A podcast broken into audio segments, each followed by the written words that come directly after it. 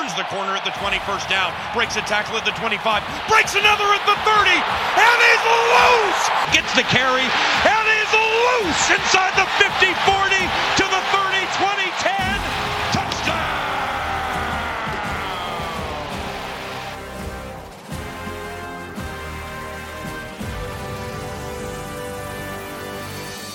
Hello, hello, let's go. It's your man Flip Mozzie, and thank you for spending 15 minutes with me today.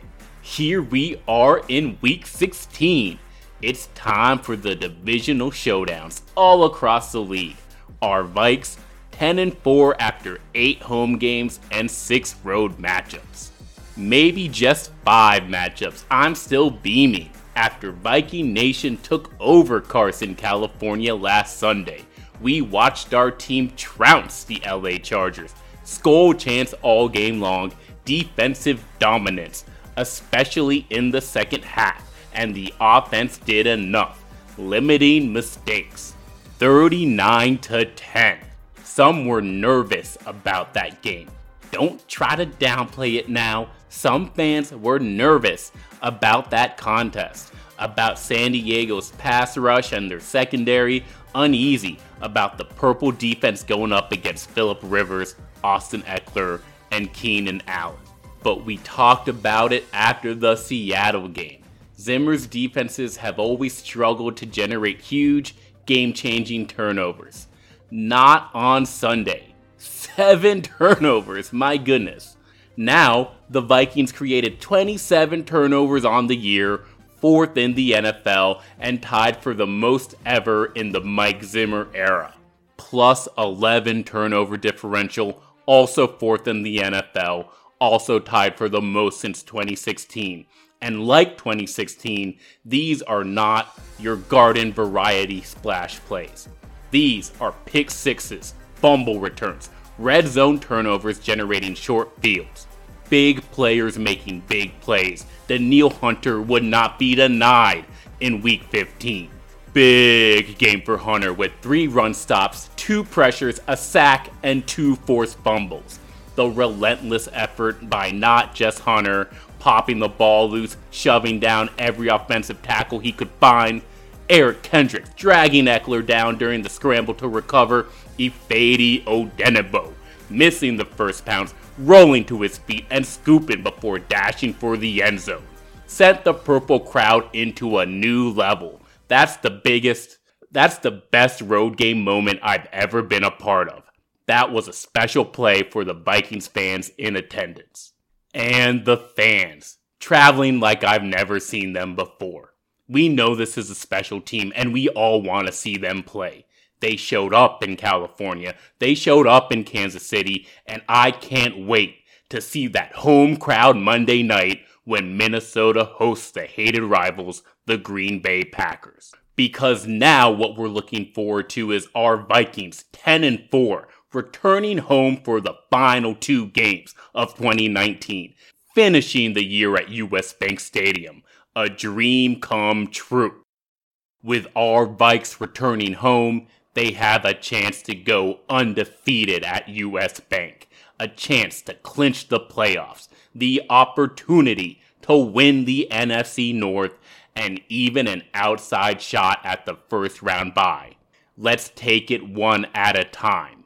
First things first, the Vikings need to guarantee their playoff spot, clinch a berth. In order to do that, it's easy. They just need to win at home against Green Bay or win in week 17 at home against Chicago. At this point, a playoff berth is expected, demanded, and us fans should hope for even more. Hell, our Vikes can clinch without doing anything. The Los Angeles Rams are the only threat, and they would need to win both of their games in Santa Clara and against Arizona. That's the Rams schedule. It's hard to see them winning both but we should actually hope they do. Cause that, the, what the Rams do, that won't matter if our Vikings take care of their own business. So looking into it, we want the Rams to win because Minnesota can still get the five seed. Don't settle for that six seed, get the five seed. For that, we need, same as six, a win versus Green Bay or Chicago, and then we gotta see San Francisco lose out.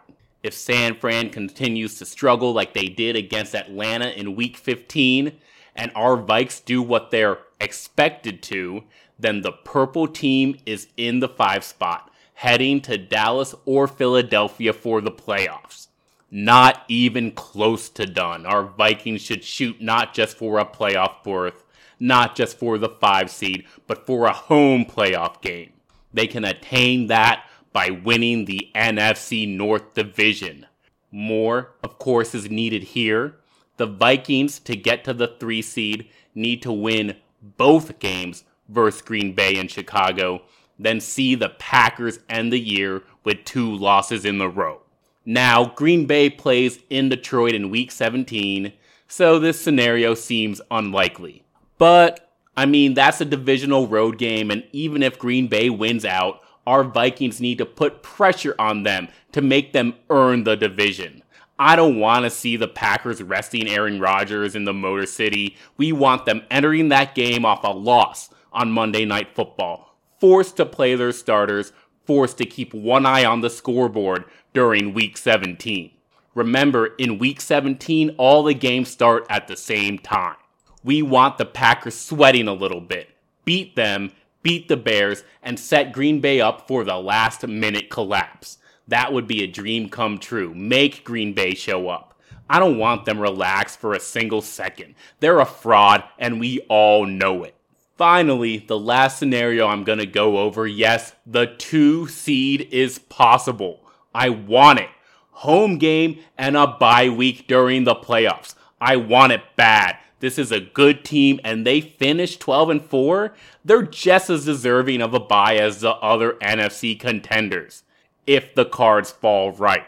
To get the two seed, the Vikings need to win out, see Green Bay lose out, and see New Orleans lose in Carolina in week 17. It's possible, so we dream big.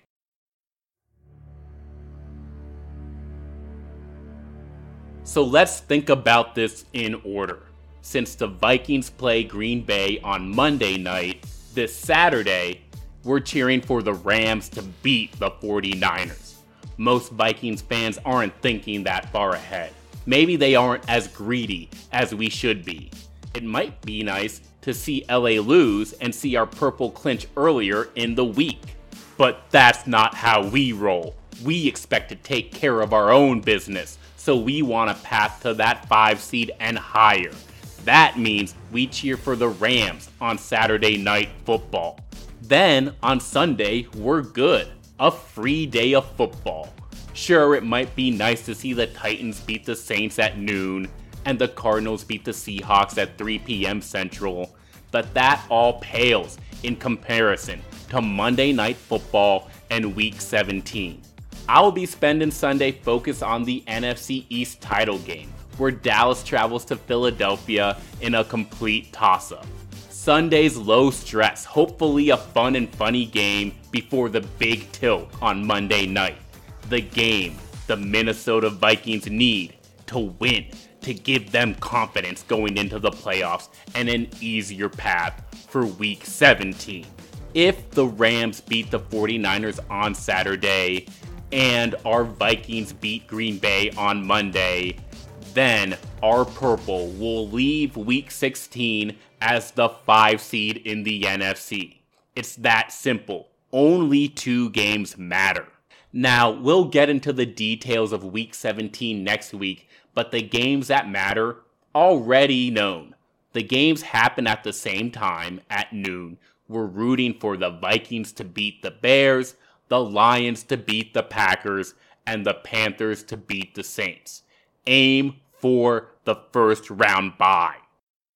Philadelphia versus Dallas, Buffalo versus New England, and Minnesota versus Green Bay in week 16.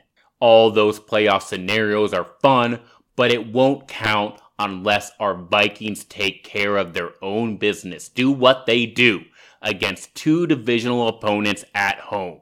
So, what's it gonna take to beat Green Bay? Well, first, let's see if the Vikings can get healthy.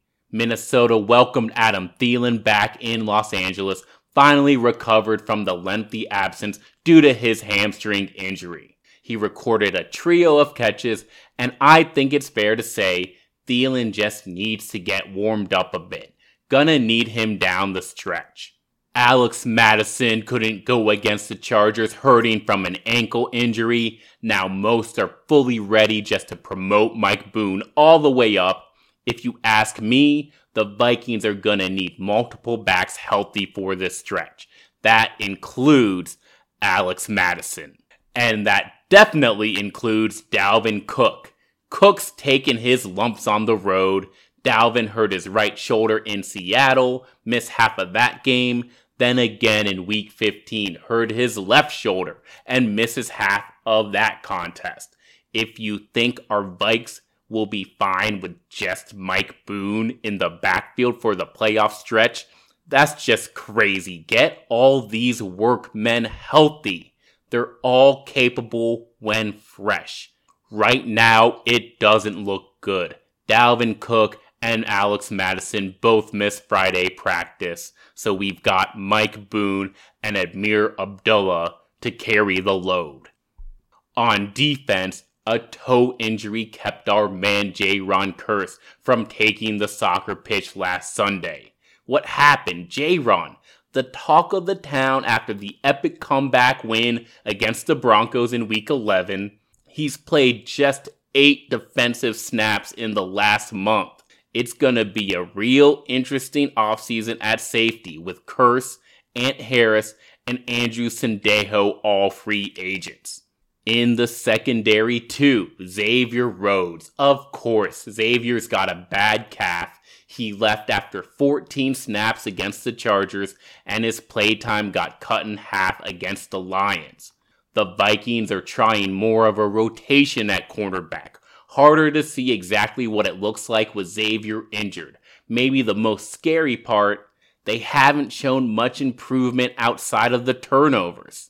Jayron is practicing. Xavier's practicing. And I don't care what you think about Xavier's age or running back value. These are the key games coming up. December football. And we want all these guys, even our special teams ace Jayron. Get him back. Get Kearse back in the lineup. Get them all back in the lineup. And let's go kick Green Bay's ass.